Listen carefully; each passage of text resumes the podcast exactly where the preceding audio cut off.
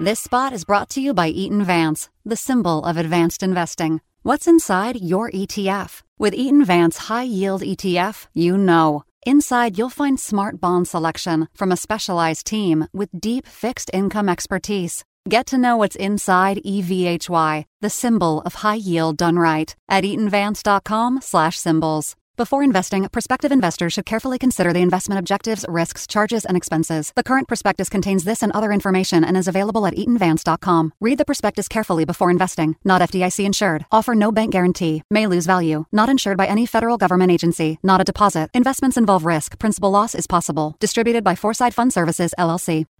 The views expressed on this podcast are those of the participants, not of Reuters News.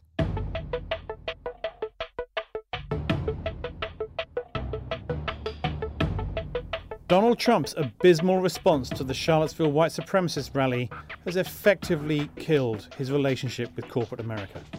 And the fallout from the diplomatic and economic boycott of Qatar by its neighbours could reach as far as London. These are the issues we'll be tackling later in this week's Viewsroom, a weekly conversation among Breaking News columnists about the ups and downs of the world of finance. I'm Antony Currie, and back from her jaunt to America's South is my co host, Jennifer Saba. Hi, Jen. Hello. Donald Trump is losing the support of the country's business leaders. His inexcusable unwillingness to condemn Nazis and white supremacist groups over last weekend's rally in Virginia has prompted several chief executives to quit his advisory councils. Now, it's Wednesday around 1 o'clock here in New York. Um, this is a fast moving story. There have been uh, several CEO names, and including possibly Steve Schwarzman, could be disbanding his advisory council. So there's a lot going on here. And to discuss it, we have our Washington columnist Gina Chon, and here with us in New York, Associate Editor Tom Buerkle. Either one of you, Gina, maybe we should start with you since you're down in D.C. Um, this is, as, as I said earlier, a very fast moving story. We have um, the CEO of Campbell just recently said she is stepping off the advisory council 3M. And then, of course, possibly Steve Schwarzman of Blackstone is dissolving his council. Can you kind of give us uh, what's happening and, and, what have you been hearing? Well, since the rally that you mentioned this past weekend and Trump's inability to actually call out what we all saw there, it started with the CEO of Merck um, resigning from the manufacturing council that Trump had set up and a couple others from Under Armour and Intel followed after that. But a lot of the other executives were actually willing to stick by the president, saying, uh, you know, he that they criticized his remarks, but that. Uh, they still thought there was value to having seat at the table. That has changed really within the last day when the president on Tuesday came out and made more remarks and basically walked back some of his condemnation of the white supremacist and said both sides were to blame for the violence in the weekend uh, protests and saying that not all of them were bad people, which uh, seemed to really be the last straw for a lot of these CEOs. One of the things that strikes me about this is Donald Trump came to the White House sort of on this whole idea that he is a business guy and that he is there to get business done, so to speak. And now uh, it looks like he is losing a lot of support of, of the very, uh, you would think, constituents that he would need to help him push through his agenda. So, I mean, where, where in terms of what is this going to say about policy and getting through maybe infrastructure or tax cuts or anything like that? Well, it, it does come at an interesting time because the next big policy push from the administration is on tax reform where really corporate America is on board. We've seen uh, the Chamber of Commerce and the Business Roundtable, among other business groups, uh, launch major advertising campaigns on a national level just earlier this month. So that had been actually one of the reasons why a lot of these CEOs wanted to stick around the council because that was something where they were on the same page with the president they'll still support that. It's important to their company and to their shareholders, but I think it will now be at an arm's length distance from the White House, and instead they'll be focusing their efforts on Congress. I, I, get it. National duty, regardless of what you think of the president, ought to be something we should applaud in general. But after this, you just want to be at least arm's length, if not more. So, I mean, Tom, you looking at this yesterday. Is are there other reasons why people may have stuck wanted to stick around before before all this broke again today? Well, I, yeah, I think this really gets to the point of what's really changed in the last couple of days. You know, CEOs in general do not try to take overtly political stances. I mean, they represent big companies, tens of thousands of employees. They do business with all different communities and all around the world. There's really not a whole lot of uh, mileage in it for them to be seen as overtly political. And then you're asked to play a patriotic duty, and there might be some benefits in there for your company. So, of course, most people say yes to get in on here. And until now, we've seen a few differences. So we saw uh, Elon Musk of Tesla and Bob Iger step down for, of, of, Disney, uh, step down from uh, their council roles uh, back in June when uh, President Trump pulled the U.S. out of the Paris Climate tr- uh, Change Agreement.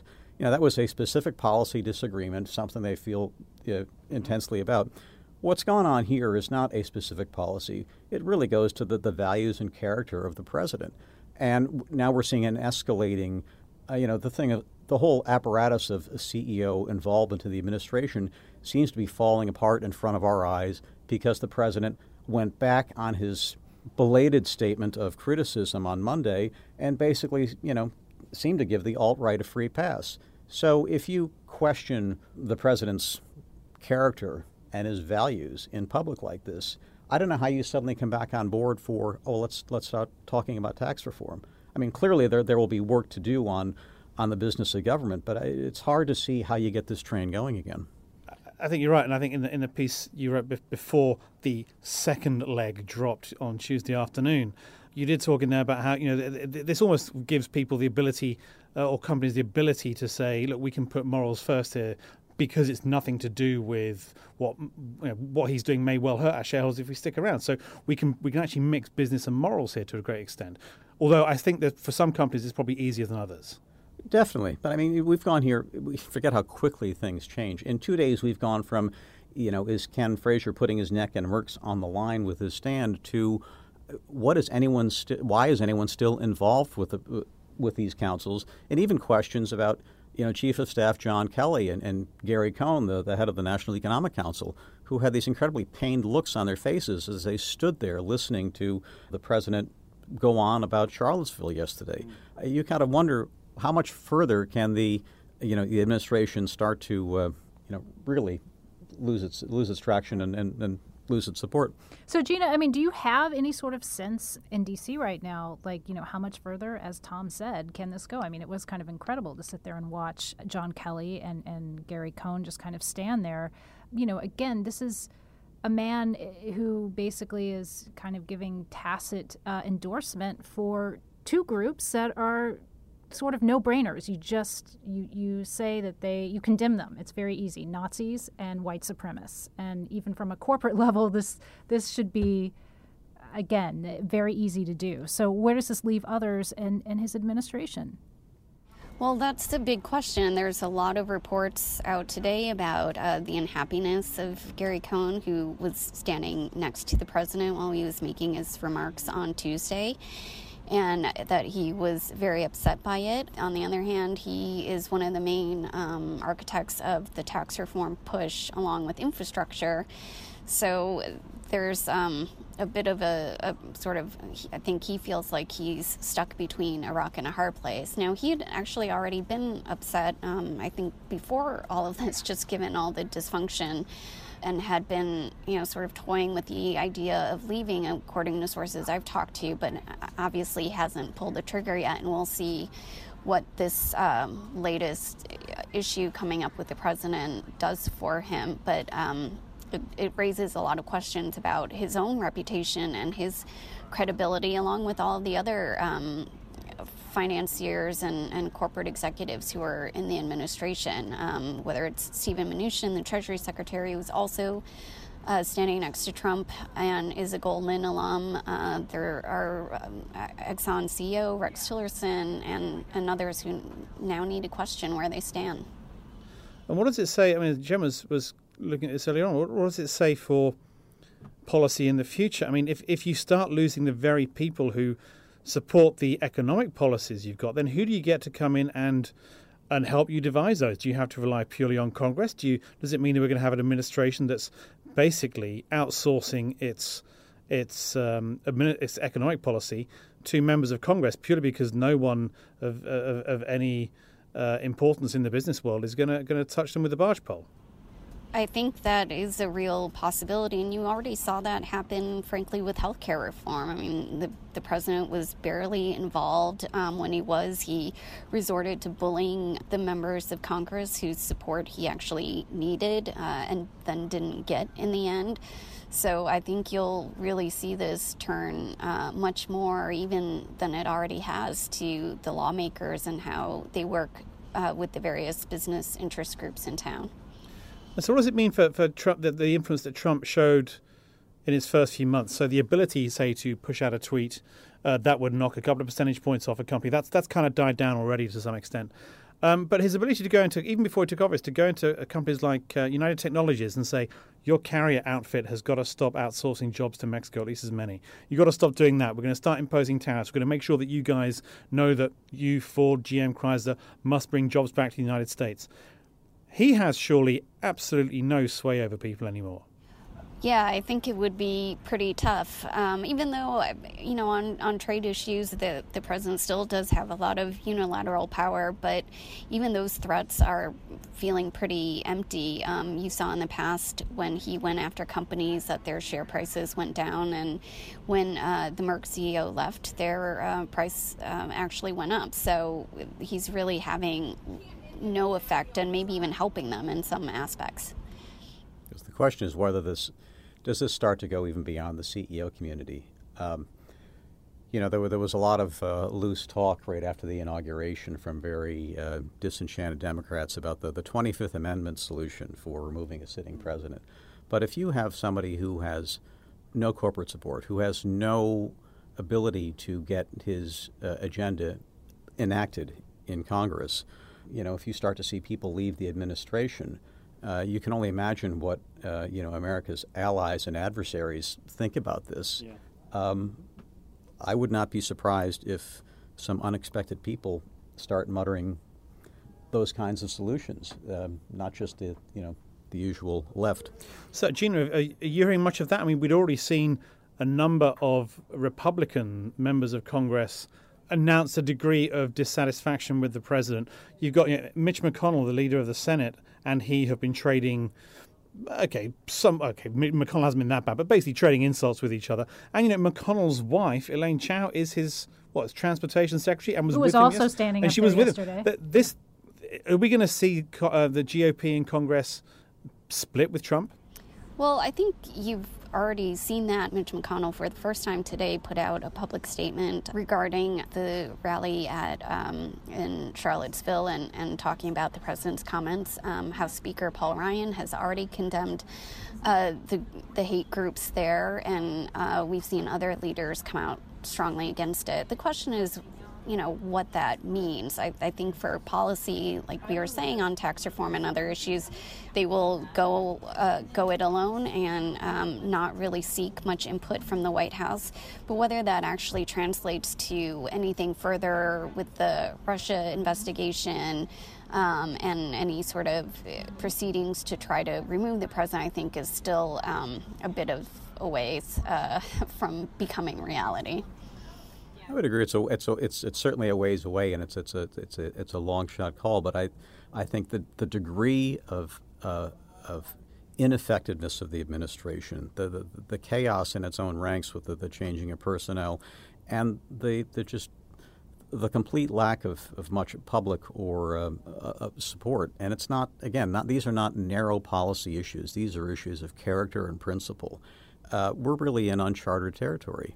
Um, I would say even it's hard to imagine having you know vaguely recalling the, the Nixon days. Uh, you know, even then you didn't question the competence. You may have questioned well, certain parts of character, but this this feels unique in, in modern American history. Uh, guys, just to step in in terms of how fast this story is moving, uh, Trump just tweeted that. Um, rather than putting pressure on business people on the manufacturing council and the strategy and policy forum he's i'm ending both so there you go. He's ending both. He's what?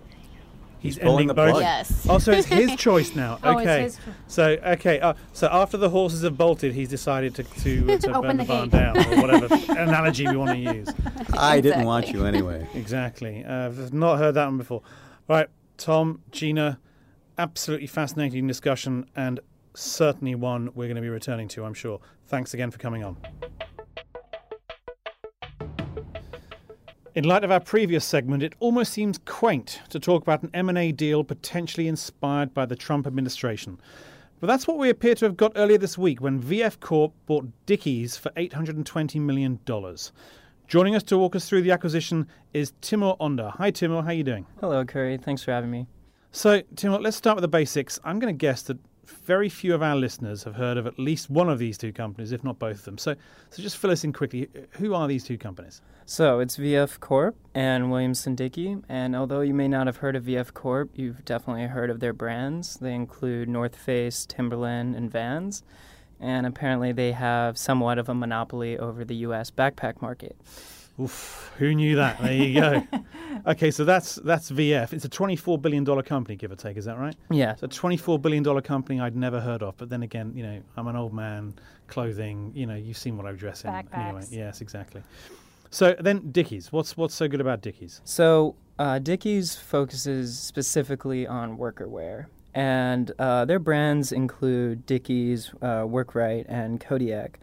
And they have a global position in the workwear market, and it's family owned, and they've had uh, around $875 million in the past 12 months of revenues. Okay, so not not a smallish company, but but here's here's I suppose where the the analogy to Trump we were talking about comes in. And I think this is what you and, and, and Rob Cox came up with earlier in the week. This is almost like the, the, the Make America Great Again M&A deal. Uh, because, as you think, it's all about workwear. So that's the deal. So if, if Trump's policies were to work, and given our previous segment, who the hell knows what's going to happen, these are the industries, well, the industries that these guys clothe should be the ones that take off. Is that is that the deal? Yeah, exactly. And so uh, VF Corp, although it has a diversity of clothing and footwear, they want to uh, merge and synthesize uh, their worker wear segments with Dickies worker wear. And they believe this is a $30 billion per year market. I see. So, so basically, we're, we're looking at, at workwear. So we're looking at, say, manufacturing, factories. Um, what else we got out there? So I think uh, healthcare and even even government services are all areas where jobs are growing and where they're going to need not so much the, the, the fancy clothing that I should probably wear at some point, but the, the stuff that you're going to need that's durable, that you know if you drop something on your foot it's not going to break your toes that kind of thing Exactly. So it's it's a ready-made market essentially. So retail is getting slammed, basically. You know, consumer retail. And and what what's good about this deal is that you know these guys or women may need uniforms, and it's it's sort of you know, it, it it's not. It, it's consumer proof in a way that retail at the moment isn't. Yes, exactly. all right timur thanks for coming on uh, again who knows if, the, if trump's policies will actually make this work out but uh, that may be the one silver lining to his week although uh, let's not let him know about that just yet Qatar has been the target of diplomatic and economic sanctions from its neighbours since June.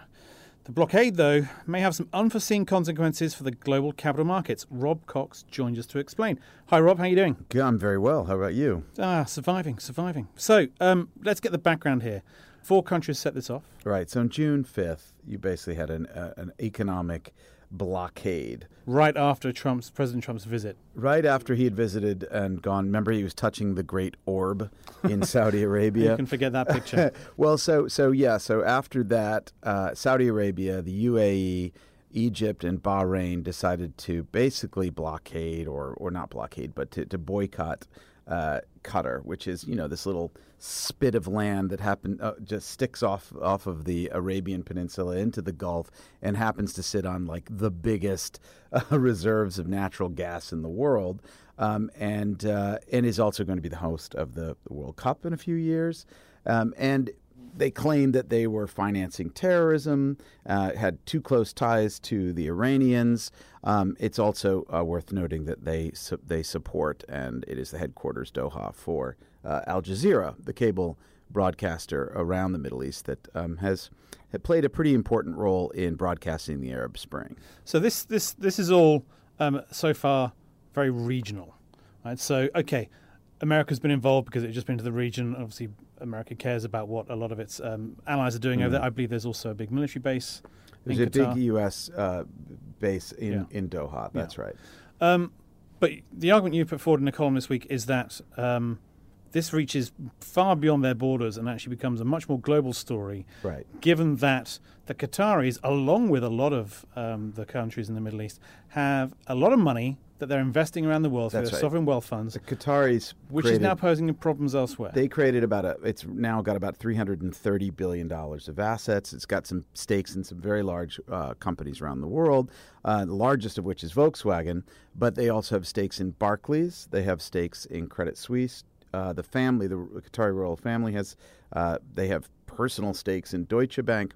And one of the things that got me thinking was the other last week there was a piece that the FT had, uh, which said that the Barclays and Credit Suisse and Deutsche were being shunned from mandates by some of the members of the, the four nations. So they were talking about the em- the, the Emirate of, of Abu Dhabi, which is part of the UAE, um, basically keeping them out of deals, including a deal for Abu Dhabi National Oil Company's uh, spin-off or re- IPO of its retail business. Now, um, it, the the point being, if you are deciding to punish the companies whose shareholders include the Qatari royal family or the Qatari sovereign wealth fund, that leads you to think about some other possibilities, and that that got me thinking. Well, wait a minute. The largest shareholder of the London Stock Exchange, which is the the, the, the marketplace that is vying with the New York Stock Exchange and, and others, but really between really the two of them, two. um, for the, the, the, the listing of the mother of all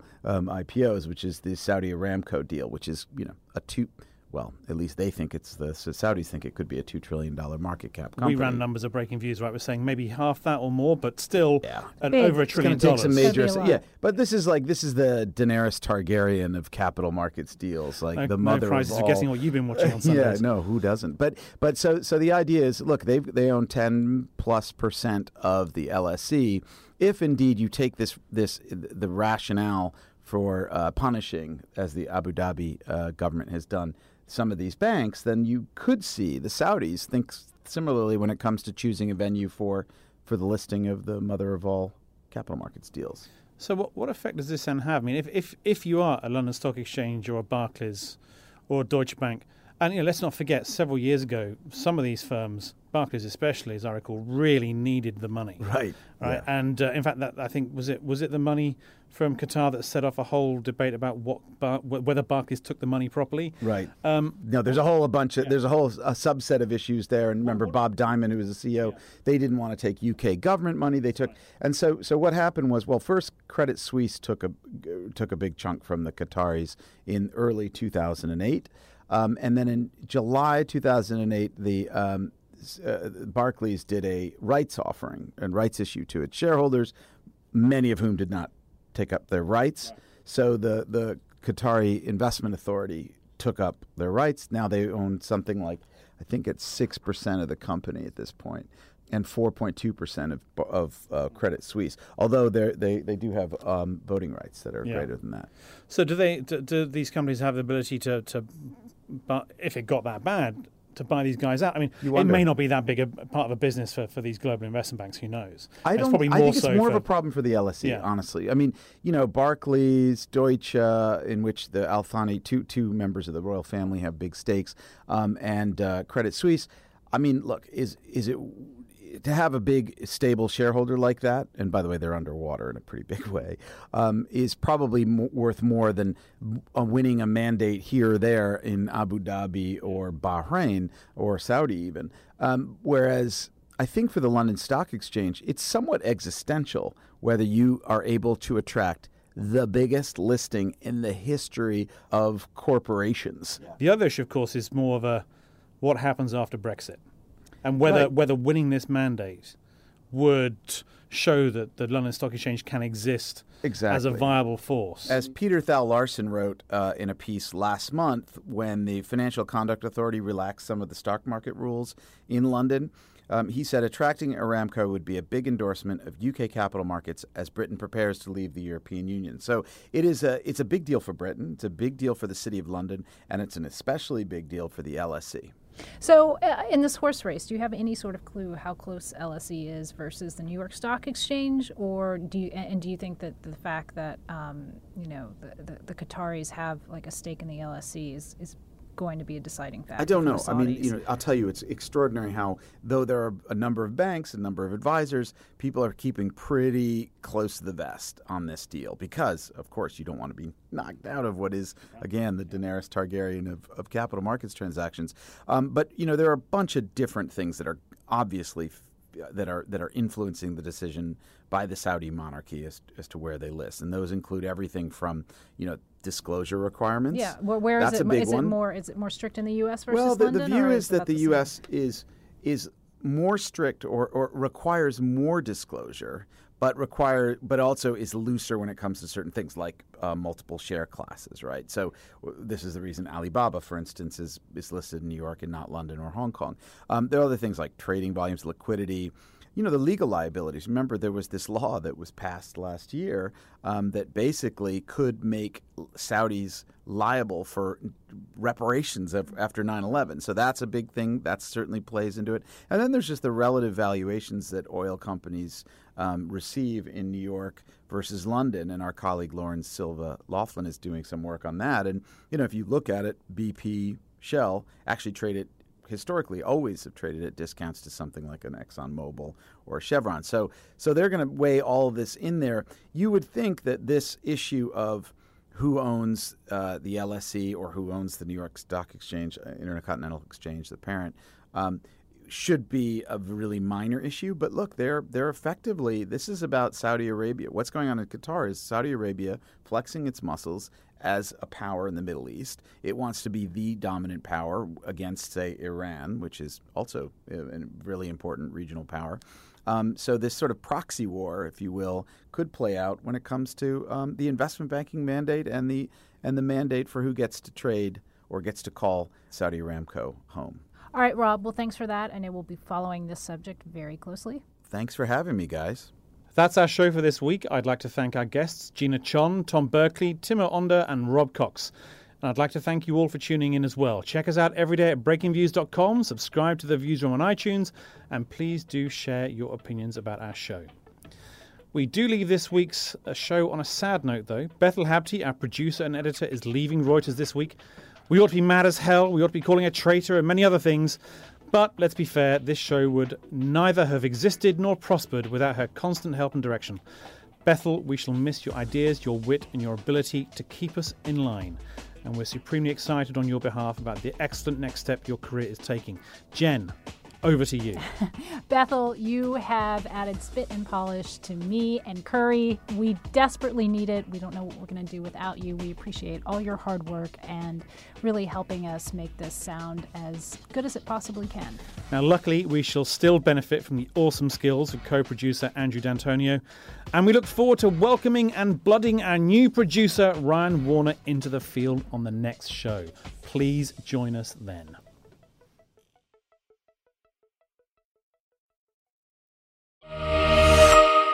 This spot is brought to you by Eaton Vance, the symbol of advanced investing. What's inside your ETF? With Parametric Equity Premium Income ETF, you know. Inside, you'll find institutional expertise from a specialized team with deep derivatives experience. Get to know what's inside PAPI, the symbol of alternative income, at eatonvance.com/symbols. Before investing, prospective investors should carefully consider the investment objectives, risks, charges, and expenses. The current prospectus contains this and other information and is available at eatonvance.com. Read the prospectus carefully before investing. Not FDIC insured. Offer no bank guarantee. May lose value. Not insured by any federal government agency. Not a deposit. Investments involve risk. Principal loss is possible. Distributed by Foreside Fund Services, LLC.